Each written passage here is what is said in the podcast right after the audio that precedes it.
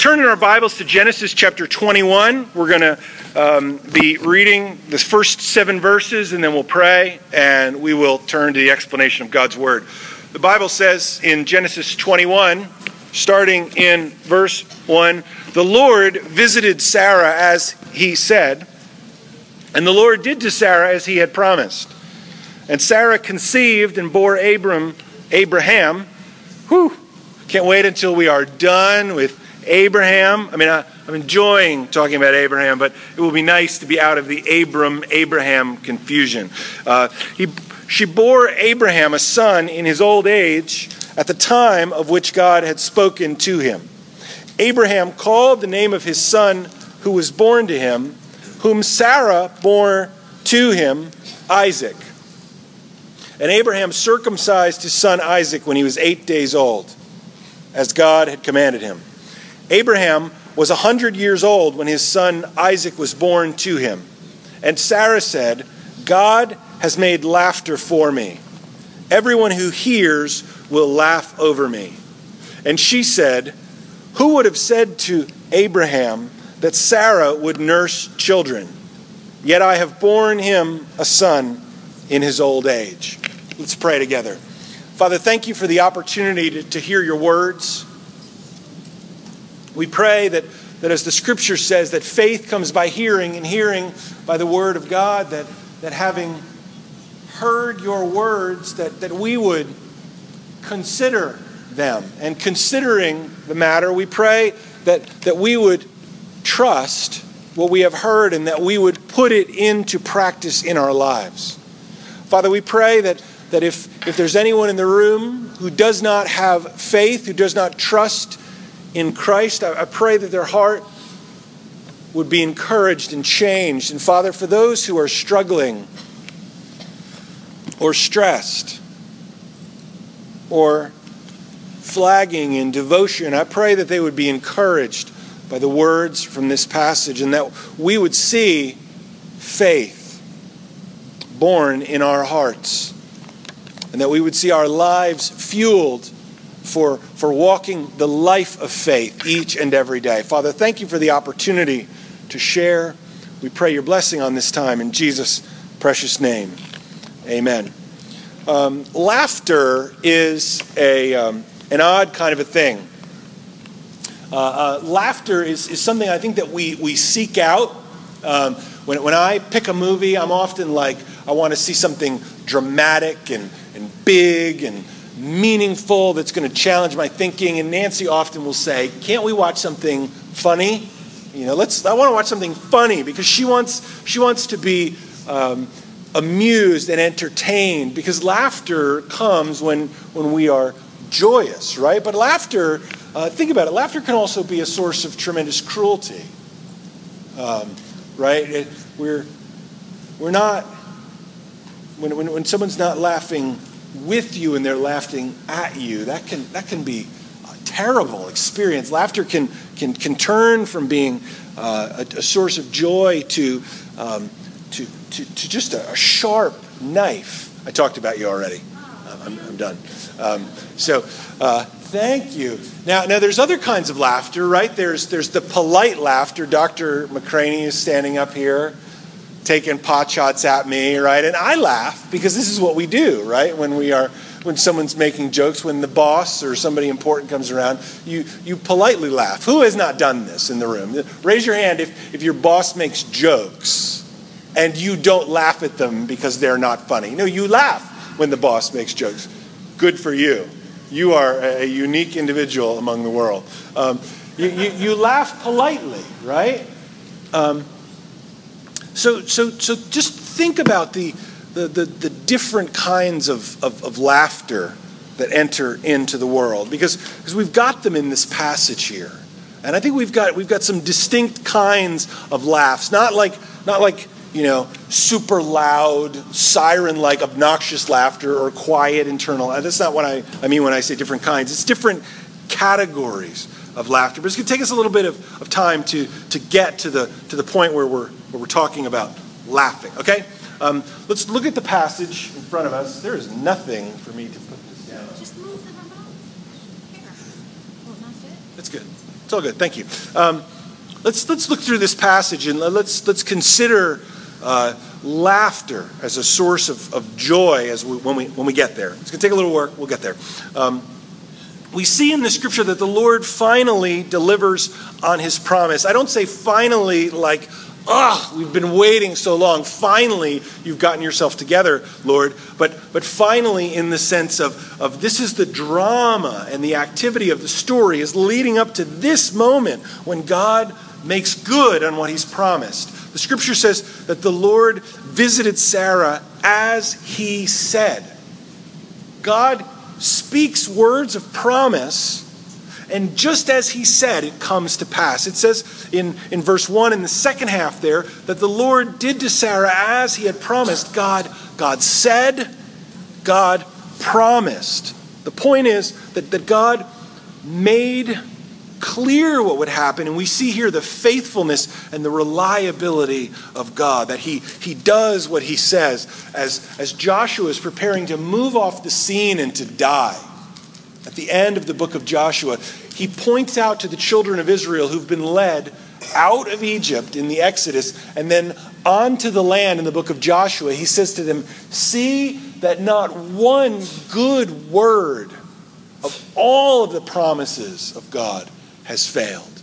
Not a single thing that God said, the, the, the, Hebrew idiom there is not one of his words fell to the ground, but that, but that everything came to pass as God said. And so we see here, this is the, the first time in the scriptures that God has made a, a promise to individuals, and that this has been a, a central element of the story. God makes this promise to Abram in Genesis chapter 12. And he, he follows through on his word in chapter 21. The Lord visits Sarah. God does for Sarah as he promised. It says Sarah conceived and bore Abraham a son in his old age at the time of which God had spoken to him. This despite the fact that in Genesis 18:11 that, that Sarah was beyond childbearing years. And this, despite the drama of the book of Genesis, what is, what is Abraham's complaint? In Genesis uh, chapter 15, God says to Abraham, You've made this promise to me that I would be the father of nations, Genesis 15 2. But Abram, at that time, that was his name, said, Oh Lord God, what will you give me? I continue childless. The heir of my house is Eliezer of Damascus, first in line for, for my household. And God says, Not Eliezer. No, I'm going to give you your own child. And then Abram and Sarah uh, cook up this scheme where Abram will get a child with Hagar. And then, as God makes the promise and reaffirms it to Abraham in Genesis chapter 17, Abraham says to God, Oh, that Ishmael might live before you. I got, I got the child.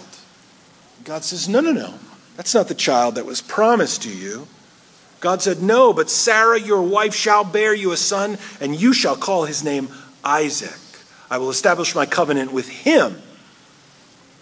And here we see at 90, Abraham is 100 years old. He is, he is old, an old man. I'm, I'm, I'm 41 and I'm feeling it. I feel like I am old. Like throw some dirt on me. But Abram is old. This man is, he's an old man here, 100 years old. And he has a son. Surely God is involved in this. Abraham and Sarah were old, it says in Genesis 18:11, advanced in years. But at the time which God said this would happen, you'll recall that just before the destruction of Sodom and Gomorrah, God said to them that they would have a child. And Sarah laughed at the Lord. And he said, I'll be back in a year, and at that time, you're going to have a son. I will return to you about this time next year, and Sarah, your wife, will have a son. Not the time that Abraham and Sarah set, but the time the Lord had told them. And so imagine their joy when this boy is born, when he comes into the world. What is the meaning of it all? Now, we've, we've watched the, the wrestling of Abraham to have faith, and we see that, that faith gives birth to obedience in life. Faith, when it, when it sees who God is and it sees the, the goodness given by God and the graciousness given by God and the mercy of God, it responds in heartfelt obedience. We try to reverse that in, in life. So many times we say, oh, okay, I understand. If I go to church and if I stop cursing and if I don't look at things I'm not supposed to and if I, if I uh, give money to charity and if I help people and I do good things, then God will love me and be kind to me and be gracious to me. We're like, we were like getting this big pile of spiritual money right? And, and we're putting it in front of God and saying, Isn't this enough? Won't you please love me? And God says, That's not the way it works. God says to Abraham, I will give to you. I will be gracious to you. I will be kind to you. I'm going to do these things for you. I'm going to bless the whole earth through you. And Abraham, when he believes, we'll talk a little bit more about what else happens when he believes, but when he believes, he responds to it with obedience. Notice it in verses 3 through 5. It says, Abraham called the name of his son who was born to him, who Sarah bore to him, Isaac. Genesis 17, 19.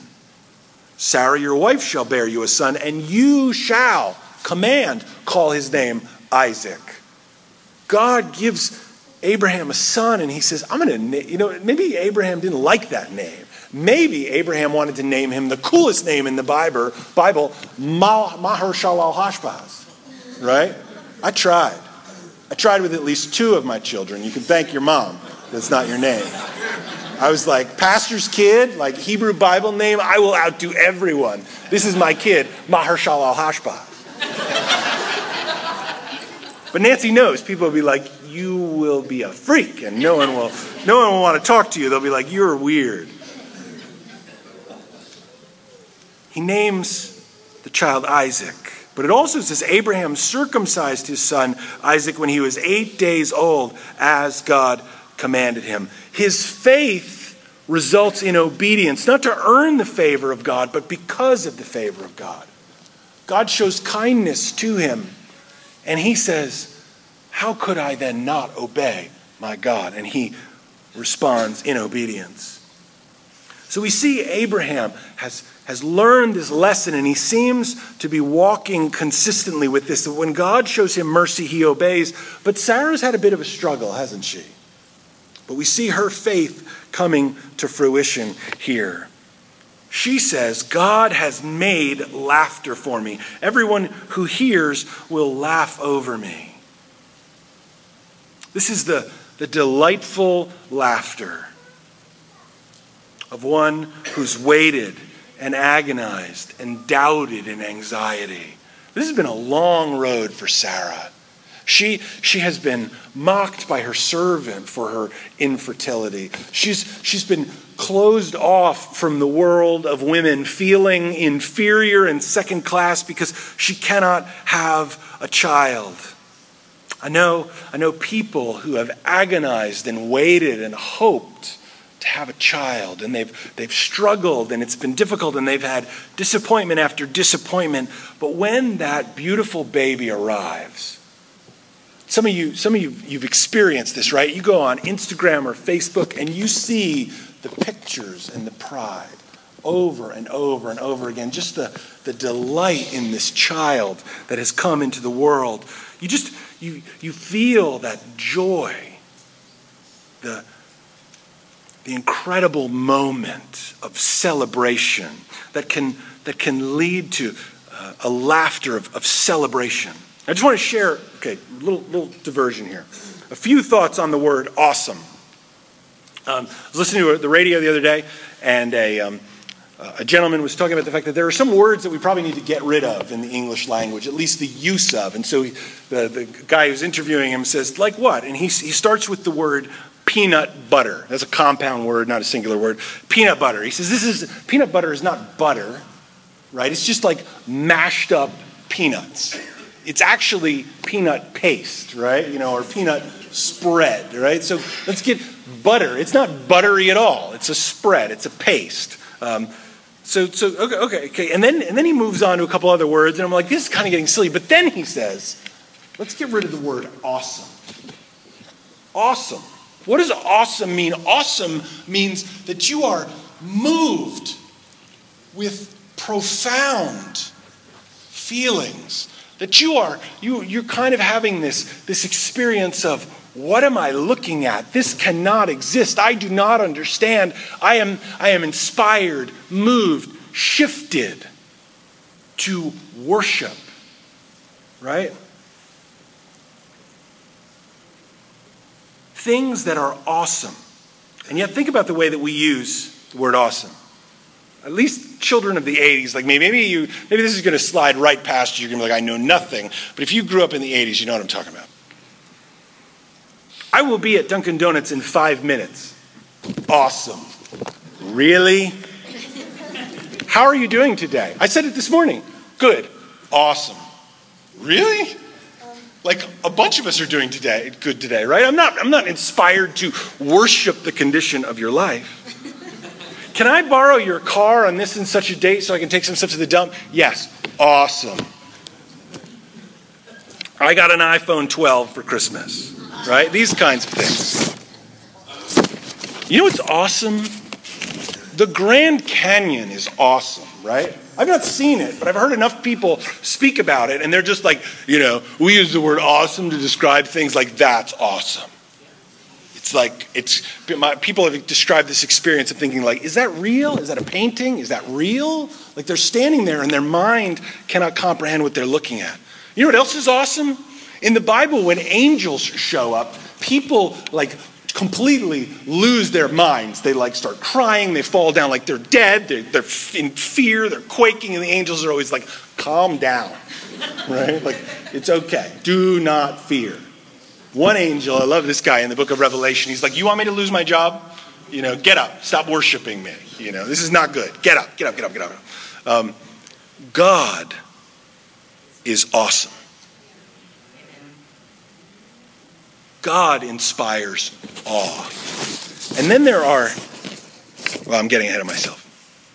Let's go back and talk about laughter for a second.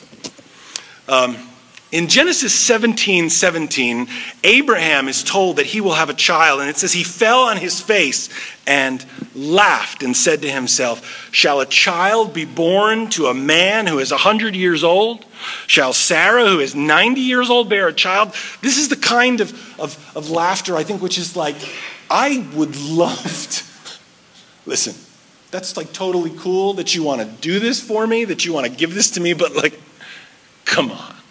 This cannot happen. This is a kind of incredulous, mocking, sort of like disbelief kind of laughter. Genesis 18 13, God says, I'm going to come back in a year and Sarah will have a child. And then he says, Why did Sarah laugh when I said that? Sarah heard and she laughed and she said, Shall I indeed bear a child now that I'm old? That's a laugh of disbelief. Sarah had laughed to herself in 1812 and said, After I'm worn out and my Lord is old, shall I have the, the pleasure of having a child? Genesis 18:50, Sarah denied it, saying, I did not laugh, for she was afraid, right? She's identifying the kind of laugh here. It's a, a laugh of mockery or scorn, like, you know what? This is this is absurd. Like, Come on, you're the Lord. You know all kinds of things. You know how, how biology works. This is not possible. This is crazy. This is ridiculous. But God says you're going to name that child. This is Genesis chapter 17. You're going to name that child Isaac, which means what? He laughs or laughter. The, the, the laughter of, of mockery moves into the, the rejoicing laughter of awe. Sarah said, verse 6, God has made laughter for me. God has, has brought me this boy, this boy named Laughter, or this boy, he laughs. He brings joy to my heart. God has done what I could not think is possible. He's, he's brought me from this place of alienation and, and and, and distance, and He's brought me to a place of worship and profound wonder. He gave me this baby. And then she says, Everyone who hears will laugh over me. Everyone who hears of it will laugh. Not the, not the laughter of mockery, and this is not the polite laughter of, Oh, look, you've got a baby. But I think this is the nervous kind of laughter that occurs when you hear something that you cannot possibly explain. Wait, what? Abraham's wife had a baby? Did Abraham get a new wife? Like, she's 90, right? And she had a baby. It's it's her baby, and then people are inspecting and they're like, look, you know, it's got her nose and his hair. That's there. That's so weird. Like, whoa. And then and then that kind of like when it hits you, that profound sense of, I don't really know what this is about. That's awesome. Wow. This experience for Sarah, I think, is, is the experience of moving from a place of unbelief to faith. When the child arrives, it hits her that God's promises are true, and she is moved from a place of, of doubt and skepticism to profound, joyful awe. She moves from being a potential believer to being a true believer. The good news of the gospel is that, that none of us can earn God's affection. None of us can do anything that God would look at and say, that's awesome. That's incredible. I've never thought of that or I've never seen that before. But, but the good news of the gospel is that though we are, we are sinners, Though we have sinned against God, God will give us a gift of His righteousness. He will credit perfect righteousness to us because Jesus went to the cross for us. God will, will give us what we cannot earn. And, and when we put our faith and trust in Jesus, God allows us to access that which He has prepared for us. That ought to fill us with a profound sense of wonder. I think the more aware you are of your own sins, the more knowledge you have of who God is and how high his standard of holiness is, the, the, the greater the amount of awareness that you have, the, the more profound and deep your sense of awe and worship will be when you understand the good news of the gospel. The gospel ought to lead us to a sense of, of awe and joy. What lessons can we learn from Sarah's experience here? I want to I want to kind of put this in a in a place where we will feel hopefully a sense of, of profound wonder and joy at the gospel. Maybe you will not nervous laugh. Maybe you will politely laugh. Maybe you will not laugh at all. There's not going to be anything particularly funny in what I'm going to say. Um, but, but I just I want to I want to say something to, to kind of bring this to a, a vista similar to what Sarah is experiencing here. Because, because I think that what we can do with a passage like this is we can we can say, we could take this the American evangelical route and say, oh, if we just believe God, God will give us what he has promised us, and we can then begin to misapply all kinds of promises. This, this passage is no guarantee that God will eventually give anyone a baby.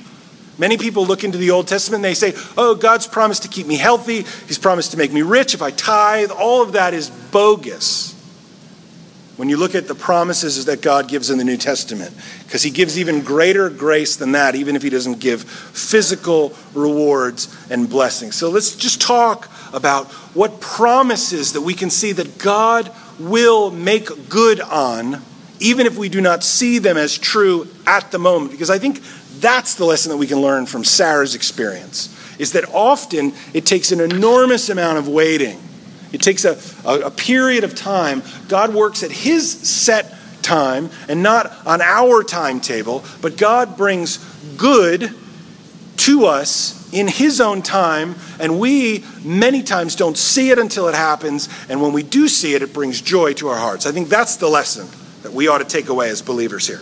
Okay, so um, I'm, I'm, just gonna I'm gonna share from Thomas Watson, who, when I get into heaven one day, I'm sure that depending on my lifespan, I will uh, either be waiting for my wife or I will greet her. I will greet my family. I'm gonna see some saints that I've longed to see. I'll probably spend some time in worship, but at some point, I'm gonna go find Thomas Watson, a Puritan, and I'm gonna give him a fist pound. I'm probably I'm, I'm, I don't think he'll need to be taught, but it'll be like let's blow it up. You know, let's do that. You know, he's he is so encouraging to me, okay? He wrote this book years ago called a, a divine cordial, which is like a drop of antidote for the, for the agonizing Christian. That's the idea. It's now available as a book called All Things for Good. You don't even have to buy it, you can download it as a PDF. It's everywhere on the internet because Puritans have no copyright restrictions on them anymore. All right. They had no theology of copyright. Thomas Watson says this he says the greatest promise in the Bible, a promise that ought to move us to joy and wonder, is this We know that for those who love God, all things work together for good, for those who are called according to his purpose. I believe this is the most difficult promise to believe. Many times, evangelicals throw this thing around. They're like, they're like, yeah, you know, I know that all things work together for good. Do you? Because if you did, you wouldn't say it like that. People get offended. And, and, sometimes I'm like, oh, too soon, too soon. Don't do that. You know, like like cards that you're supposed to bring to a funeral, they shouldn't have Romans 8:28 in them. You know, that's kind of like get over yourself, right? And we're, we're we're mourning here. We're allowed to mourn with those who mourn. But but for the Christian, working through the reality of the gospel in the book of Romans, understanding that, that we have sinned, that, that we have been given a gift of righteousness by, by, by faith through Christ's work on the cross, we ought to understand that there's no condemnation for those who are in Christ, that, that we have victory over sins in Christ, and all these things. And, and the book of Romans builds to this crescendo in chapter 8, speaking about what God is doing for us. And it climaxes. I think, I think an amazing high point in the book of Romans is when Paul says that because of all the things that God has done for us in Christ, we can know that all things work together for good. All things. So, this is what Watson says.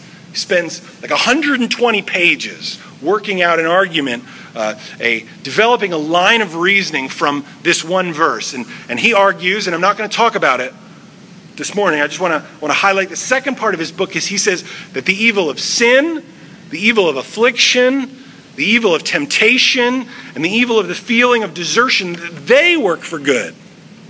Well, how? Well, read the book. It's only been out for like 400 years or something. He then, in the first part of the book, talks about good things, and he says that the attributes of God, the mercies of God, the graces of the Holy Spirit, angels, the fellowship of the saints, Christ's intercession for us, and the prayers of the saints, those things work for good. What I want to focus on is the fact that he says that the promises of God work together for our good. I'm just going to take one slice out of the pie here and focus on that, okay? Um, this verse is profound.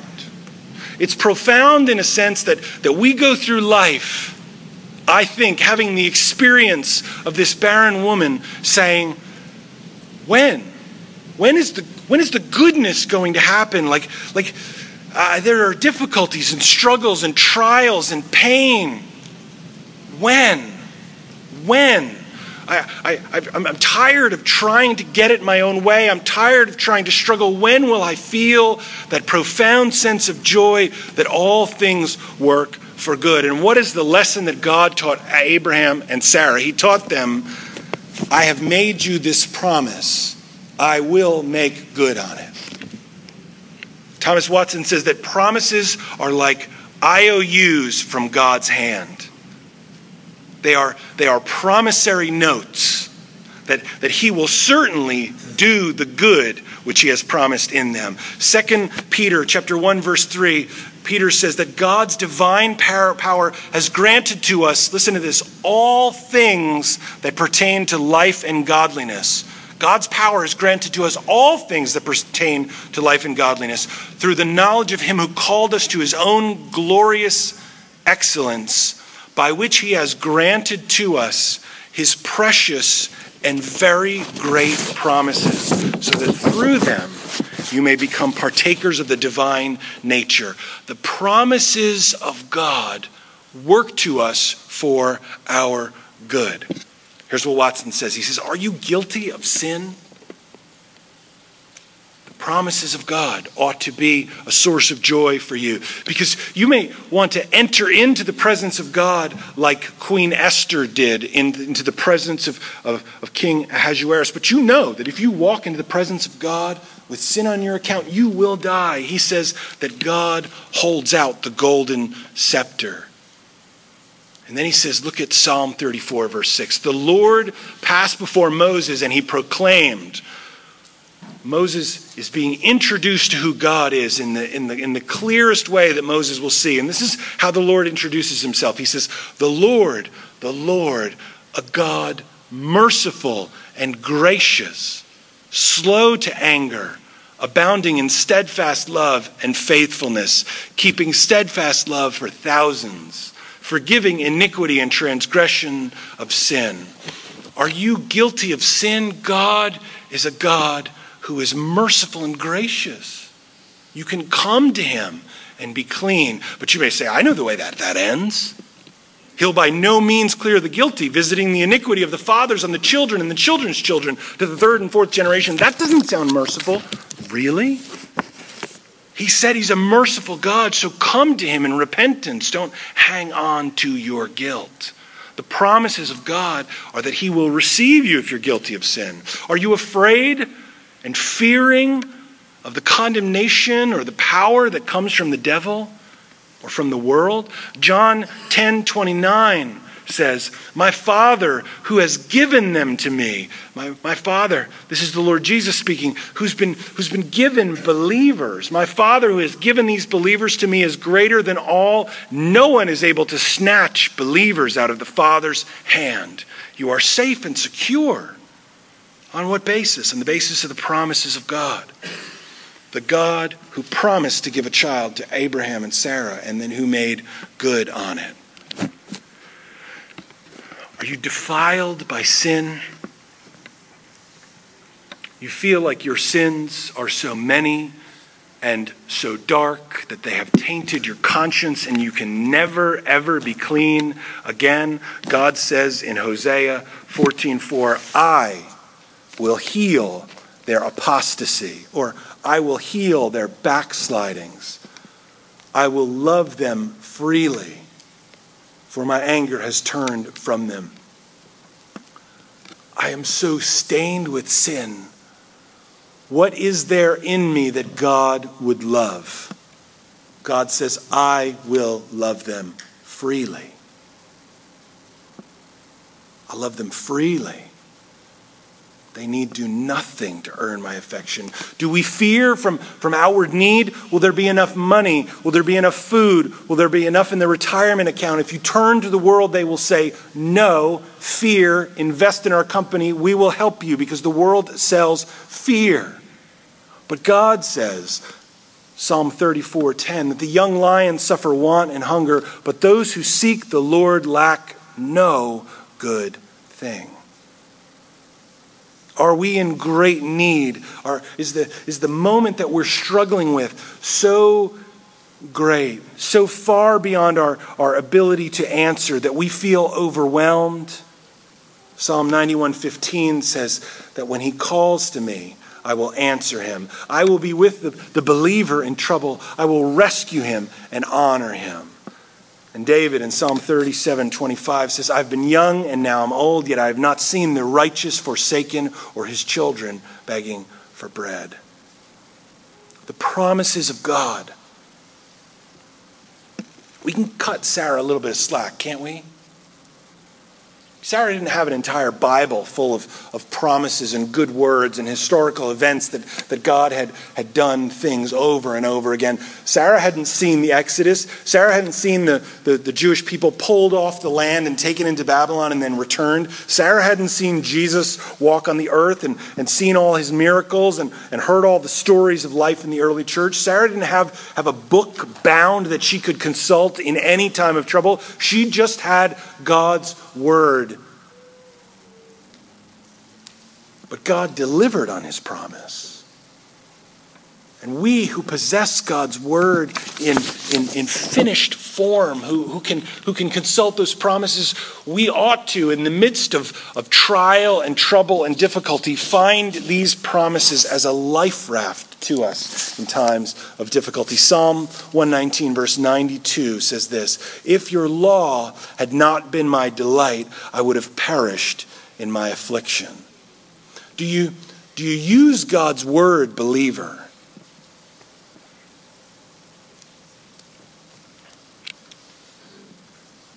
As a source of joy in the midst of your troubles and difficulties?